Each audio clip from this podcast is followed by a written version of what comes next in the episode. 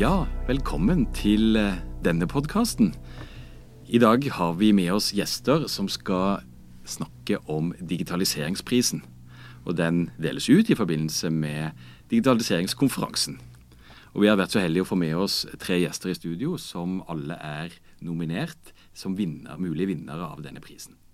Ja, Da har vi med oss eh, John Erik Hagen fra Kystverket. Vi har med oss Roger Schäffer fra FHI, som alle nå vet hva står for.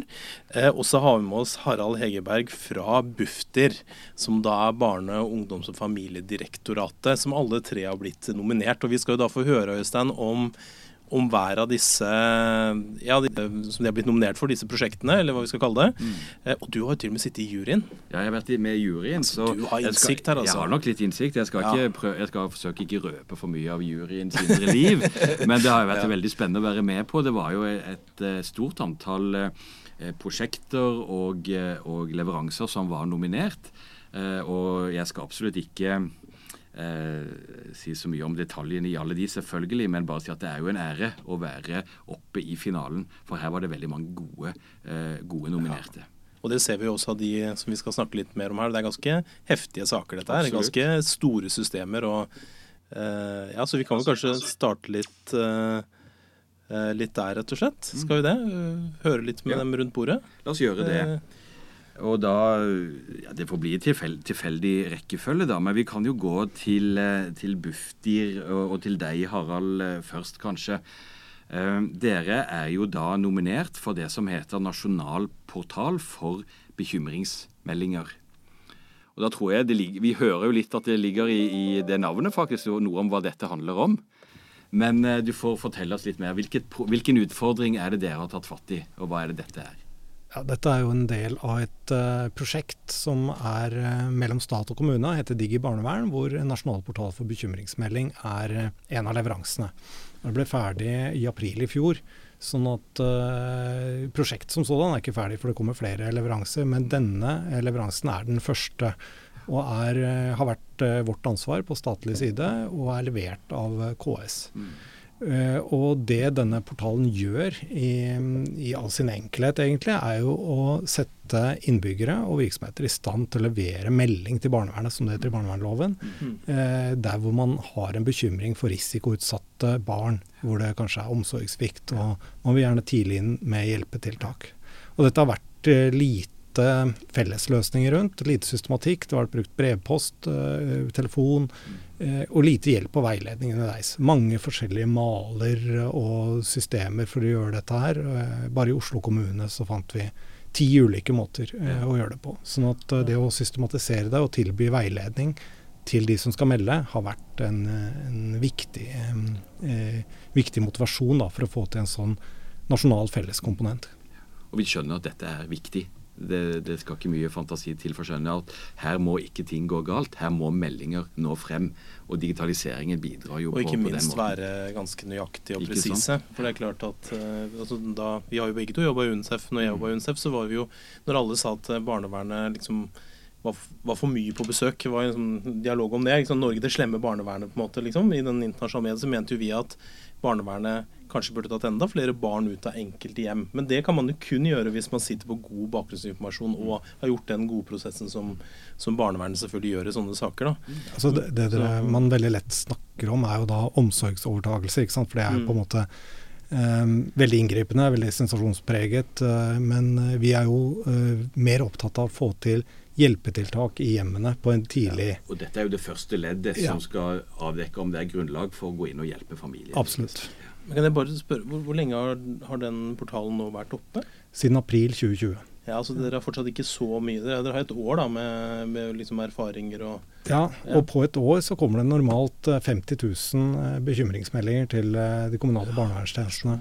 Ja, og, og, det er et, et stigende volum, så vi håper jo på en måte å få en bedre kvalifisering av, av meldingene. Og, og, vi håper å få en sikrere leveranse egentlig. Og PT så er det jo 170 kommuner som har tatt i bruk eh, denne komponenten, denne portalen, og, og det dekker fire millioner innbyggere. Vi vil jo gjerne høre mer om gevinsten og hva, hva dette faktisk da, da, gir til de berørte. Men vi skal vel ut av skjærs òg, skal vi ikke det, Kim? Jo, vi skal vel det. Er du, tenker du liksom tenker på kyst... Neste, neste, neste gjest, ja. Ja, kystverk, liksom. Ja. Uh, det er jo Altså jeg satt og leste på dette, og så står det 'digitale løsninger' eh, fra fellesløsninger fra Kystverket. Og da var jeg liksom Hva betyr nå dette? For dere har jo sikkert mange digitale løsninger. Um, som Barentswatch, Safe Seanet, båtfart.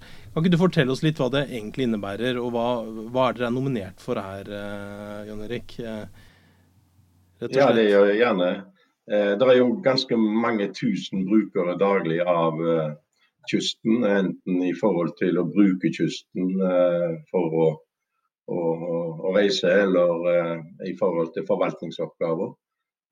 Og vi har jo sett at det er et stort behov å komme alle disse forskjellige typer brukere i møte.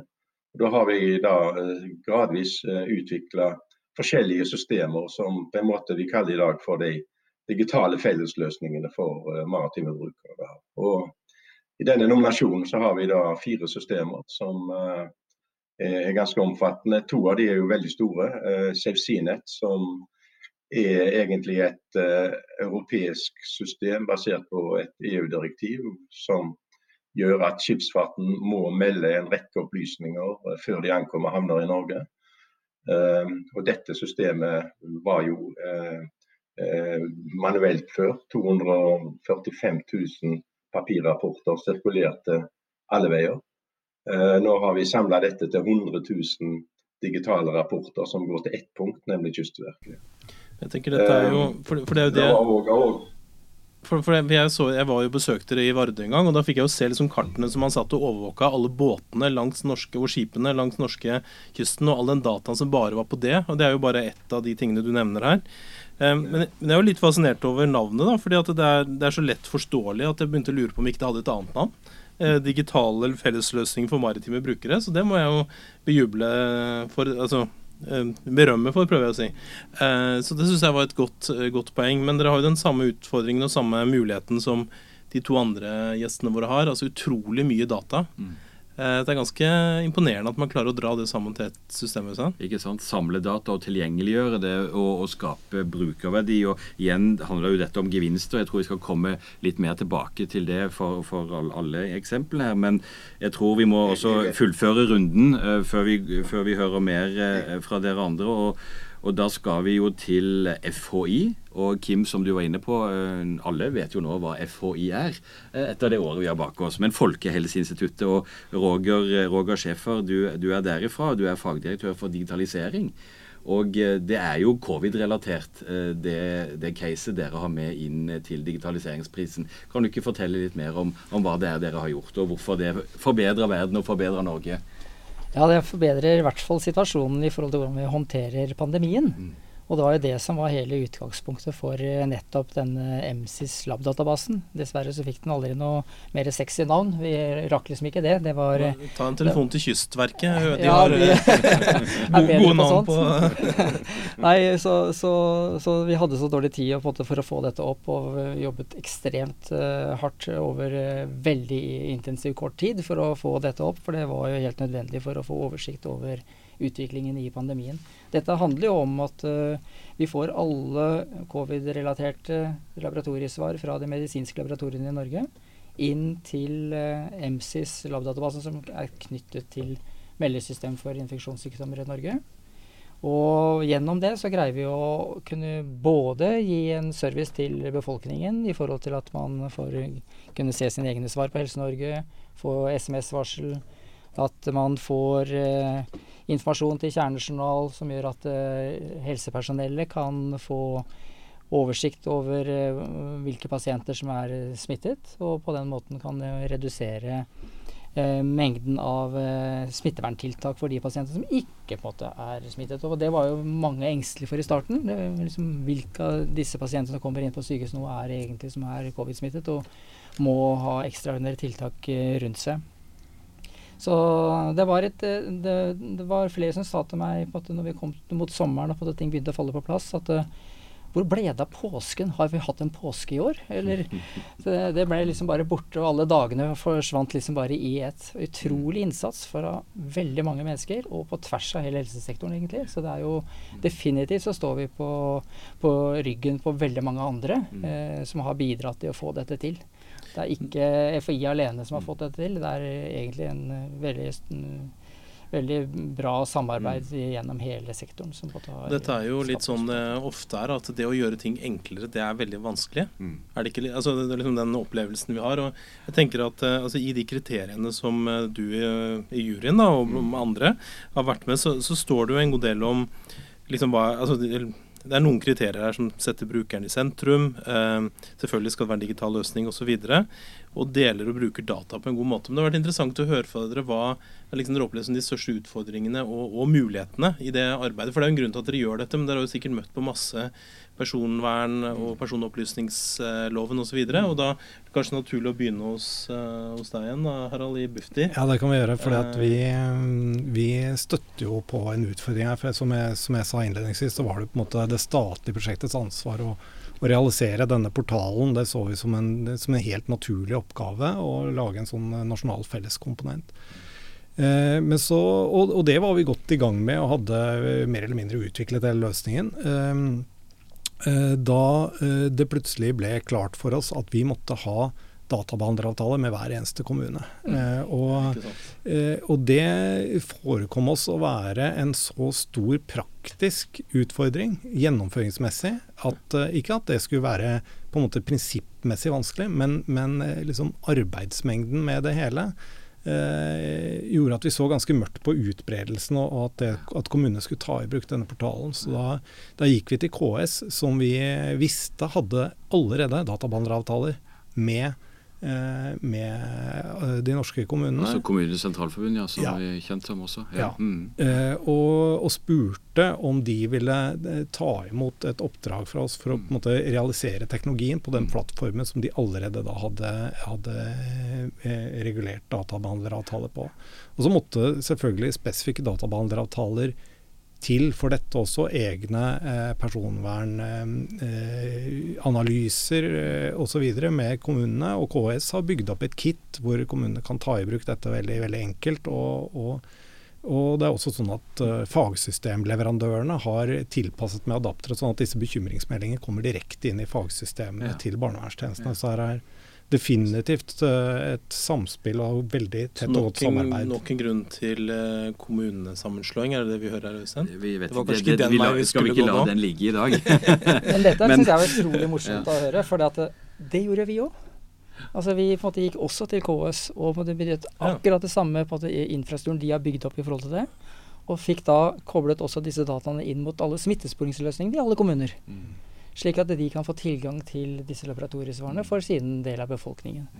Så jeg har også måtte, lært veldig mye om måtte, det KS har gjort for kommunene i dette, og mm. måtte også opp med databehandleravtaler hele veien rundt Baut. Jon Erik, i, i Kystverket så, så, forteller jo dere en historie om enorm tilgang på data. Veldig mye data. Eh, men, men, vi vet jo også det om data, at eh, data har ikke så mye verdi i praksis hvis ikke det da systematiseres og tilgjengeliggjøres igjen. og Det er jo det er på mange måter det dere nå er nominert for. Men hvilke, hvilke utfordringer og, og, sånn har dere støtt på som, som, du tenker kan være til lærdom også for andre, være seg i, i offentlige eller private digitaliseringsprosjekter? Ja, nå fikk jeg jo bare innledningsvis uh, anledning til å presentere ett av de fire systemene som er med i nominasjonen. Du får ta med noen flere, uh, så, så, vi hører vi på det. Absolutt.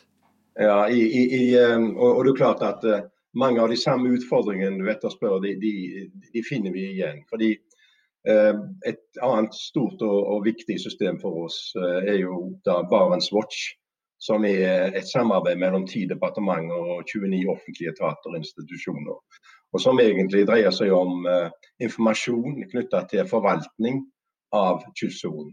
Det er jo veldig mange interesser i kystsonen.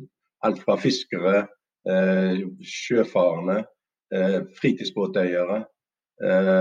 ja, de som liker å bade, surfere. Altså, du kan nevne og nevne. Og for oss da så har det vært viktig å, å ha informasjon eh, tilgjengelig for alle de brukere som, som, måtte ha dette. Og La meg bare fort nevne eh, båtfart, som er egentlig et, eh, et, greit eksempel på hvordan livet kan bli enklere, i dette tilfellet spesielt for fritidsbåteiere. Før så måtte de da bla på kommunenes hjemmesider for å finne, eller i Lovdata for å finne fartsgrenser til sjøs. Nå får de dette gjennom appen, og den forteller òg eh, at eh, ja, kanskje du må tilpasse farten litt bedre der du er akkurat nå. Ja, For du sitter jo gjerne ikke med lovdata foran deg når du skal styre gjennom skjærgården? Nei, du gjør ikke det, du gjør ikke det men, men uh, gjennom den appen så er det blitt veldig enkelt og, og, veldig populært. Og så har vi et som er under utvikling nå, som snart blir operativt. da, som vi kaller for lostjenestens støttesystem der. Og det går egentlig på å sikre at alle de informasjonene som trengs for å føre et skip sikkert fra A til B, og spesielt kanskje i trange sund, eller når skip må passere hverandre i trange farvann, så, så, er de eh, navigasjonsdataene som er nødvendige, de er pålitelige. Så alle disse fire systemene, SafeSeaNet, BarentsWatch, båtfart og, og eh, støttesystemet til lostjenesten, utgjør en helhet eh, vi, som da tilbys alle de som da bruker kystsonen. Og så da Tilbake til ditt spørsmål om, om, utfordringer. Noen av de utfordringene vi har sett, eh, spesielt på utvikling av de store systemene som SafeSeaNet og, og BarentsWatch, har jo vært mangel på standarder. hvordan gjør vi dette da en omforent, på en omforent måte? Og Da har vi parallelt måttet også engasjere oss en del internasjonalt for å sikre oss at uh, vi utvikler standarder og, og, og andre retningslinjer i, i tråd med uh, det som da eh, kan oppfattes som både robust, men òg brukervennlig. Ja, for Dette med standard og felles kjøreregler for nettopp hvordan både samle og systematisere data, har jo dere alle opplevd er, er veldig sentralt. Jeg har lyst til å bore litt mer i dette med altså stikkordet gevinster. og Dere beskriver på en veldig god måte synes jeg, hvordan løsningene er nyttige for brukerne. Så er vi også i en situasjon hvor, eh, hvor vi har masse å bruke offentlige midler på. Og vi trenger å bruke offentlige midler eh, mest mulig effektivt. Eh, og, og, disse digitaliseringsprosjektene bidrar jo også til det. Men det kunne være interessant å høre om noen av dere har noe sånn konkret, nærmest eh, tall og fakta, å sette på gevinsten av de, eh, av de løsningene dere har, har utviklet. Kanskje, kanskje, du fra, fra Bufdir eh, kan si noe om det, Harald? Ja, vi er jo i, i prosjektet Digg i barnevern så er vi ute etter kvalitative gevinster. Altså mm. bedre kvalitetsarbeid, bedre kvalitetsstyring i, i barnevernstjenestene. Mm. Men akkurat for Nasjonal portal for bekymringsmelding så, så, kunne vi gjøre en kvantitativ analyse, fordi at uh, konkurrenten var uh, postgang. Skrive ut i henhold til en Word-mal, putte i konvolutt, på med frimerke osv. Dette er ikke en tjeneste som er på vei opp. Den på en måte er på vei til å bli langsommere og langsommere. Eventuelt å melde fra via telefonen. Så da kunne vi gjøre analyser på leveringspresisjon, på leveringstempo, på leveringskostnader. Eh, og, og eh, med en vekst på det tidspunktet på 7 eh, økning i antall bekymringsmeldinger år for år, på det tidspunktet så, så kalkulerte vi en, en, ren kvantitativ gevinst på å erstatte postbudet, om du vil, på 100 millioner kroner over en tiårsperiode.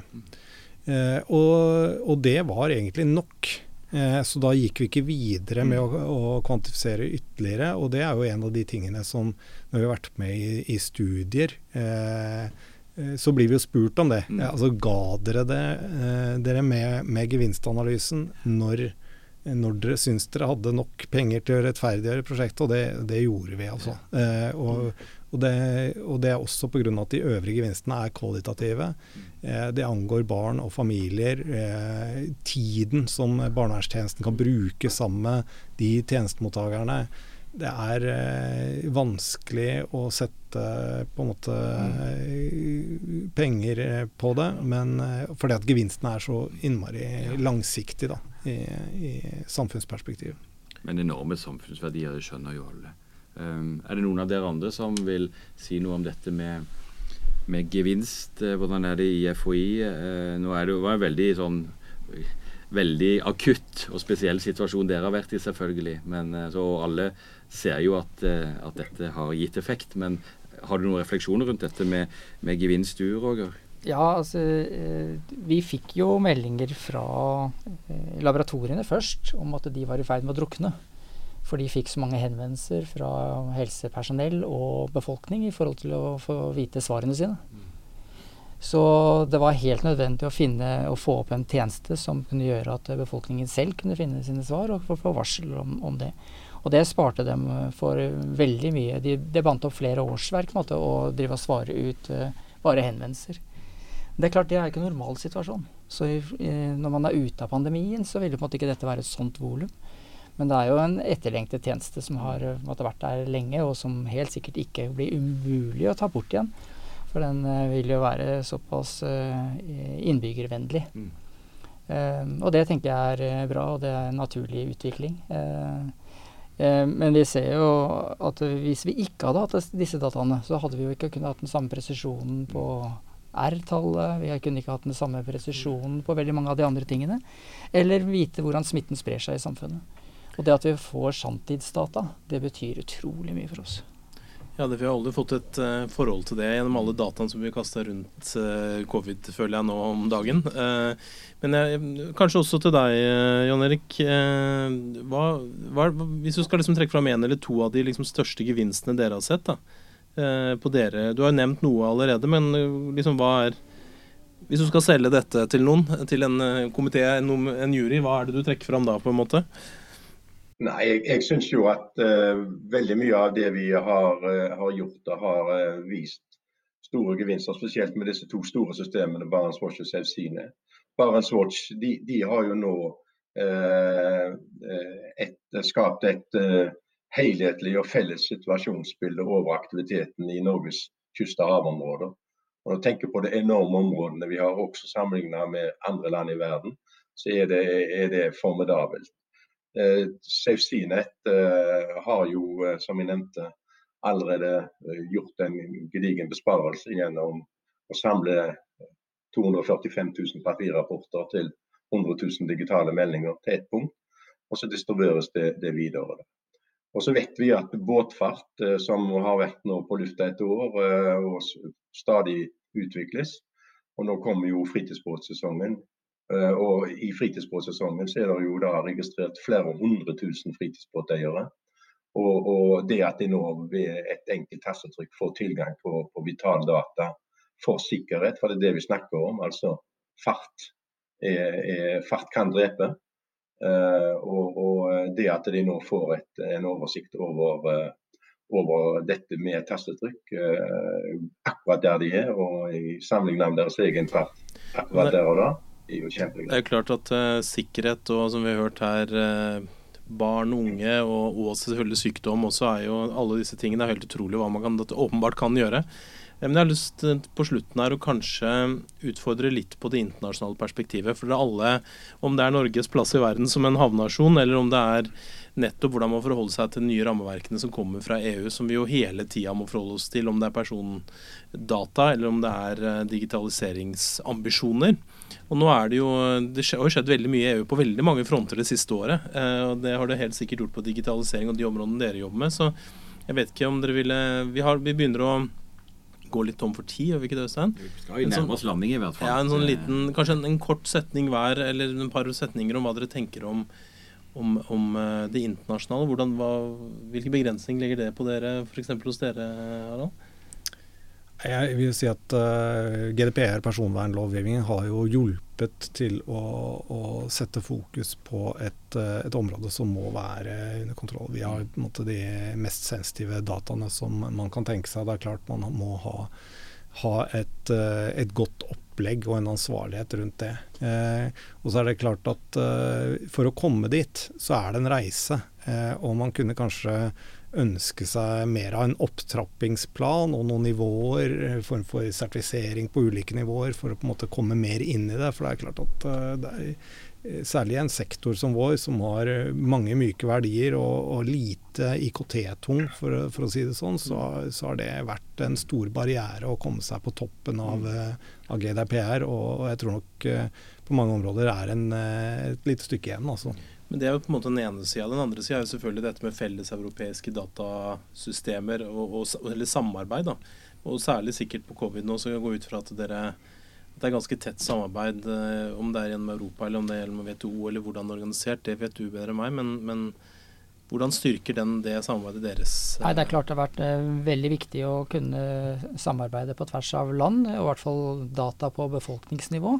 Men det er jo, uh, passer vi på at det er uproblematisk i forhold til GDPR og personvernsiden. Så det har vært et, viktig. Men det er klart det, det er hele tiden ønske om mer og kunne få enda mer detaljert informasjon. Og man må passe godt på i forhold til at dette prikkes på riktig måte. Vi er vel opptatt av dette med prikking i forhold til små datavolum og sånt, som sikkert de fleste andre også kjenner til. Og det er vi Den fanen holder vi veldig høyt. Og vi ser at det, stadig vekk så må vi si, si fra til europeiske kolleger at det, eh, det blir ikke helt riktig. Vi må på en måte tenke oss litt om før vi på en måte kan være med på å dele data på den måten. Så det er en eh, kontinuerlig prosess. Jon Erik, eh, på tampen også, du, altså Flere av de tingene du har nevnt, er jo per definisjon internasjonal. og Når, når stikkordet er f.eks. Barentswatch, så vet vi at det er flere land involvert. Men, men det er noe du vil legge til på det internasjonale perspektivet? Samarbeid, lærdom, eh, Norges plass i dette, eh, sånn helt kort på tampen? Jeg, jeg, tror nok at både Barentswatch og Sefsinet har plassert oss ganske tungt internasjonalt. Vi eh, så jo fra nyhetene at det var nylig møte i Arktisk råd. og Der er det eh, økende interesse nå for eh, nordområdene. Og I så måte så vil jo Barentswatch spille en veldig viktig rolle der i å levere informasjon. Til spesielt norske aktører, men, men helt sikkert òg til andre etter hvert som, som, det måtte utvikle seg. Celsinet er jo i naturen et europeisk meldingssystem. Men eh, vi har altså her i Norge utvikla dette eh, skal vi si, noen steg lenger enn det de har andre, i andre land i, i Europa. Og dermed så, så, er det mange som egentlig ser til oss for å få ideer. Og så er det jo det at Skipsfarten i seg selv er jo internasjonal. Og FNs maritime organisasjon IMO, International Maritime Organization, spiller jo en veldig viktig rolle der for å angi både de store standardene og, og de kjørereglene som skal til eh, for eh, alt det som skjer i forhold til, til, skipsfarten. Så vi er helt avhengig av det, og vi bidrar aktivt. og Selv har jeg vært med mange år i internasjonalt arbeid. Veldig spennende. Takk skal du ha. Her er det så mange eh, temaer vi gjerne skulle ha snakket mye mer om, men nå ble det et lite overblikk. Det har vært utrolig spennende å ha finalistene til digitaliseringsprisen med i podkasten Fremtidens næringsliv. Vi burde bl.a. snakket mye om eh, samarbeidet dere har med næringslivet også, men det får bli en annen gang. Da kan vi snakke med, med en og en av dere eventuelt, for her er det selvfølgelig mye, mye mer å ta fatt i. Men vi får vel bare runde av da, Kim, med å gratulere eh, dere alle sammen med å ha gjort utrolig viktige og eh, interessante digitaliseringsprosjekter. Og så får vi jo håpe at den, det aller beste prosjektet vinner. Men uansett, dere har fått mye heder og ære, velfortjent. Og, og dette er ikke minst viktig for innbyggerne og de som er brukerne av, av, deres ulike tjenester. Så gratulerer med det, og fortsett det gode arbeidet med å digitalisere til beste for et bedre og mer bærekraftig Norge. Så det, det heier vi på. Da tror jeg bare vi runder der, av der, Kim. Gjør vi ikke det? Noe mer vi må det si på gjør vi da, Og så minner vi alltid om at dere kan følge Fremtidens næringsliv i den podkast-appen dere pleier å bruke, eller rett og slett på fremtidensnæringsliv.no. Velkommen tilbake.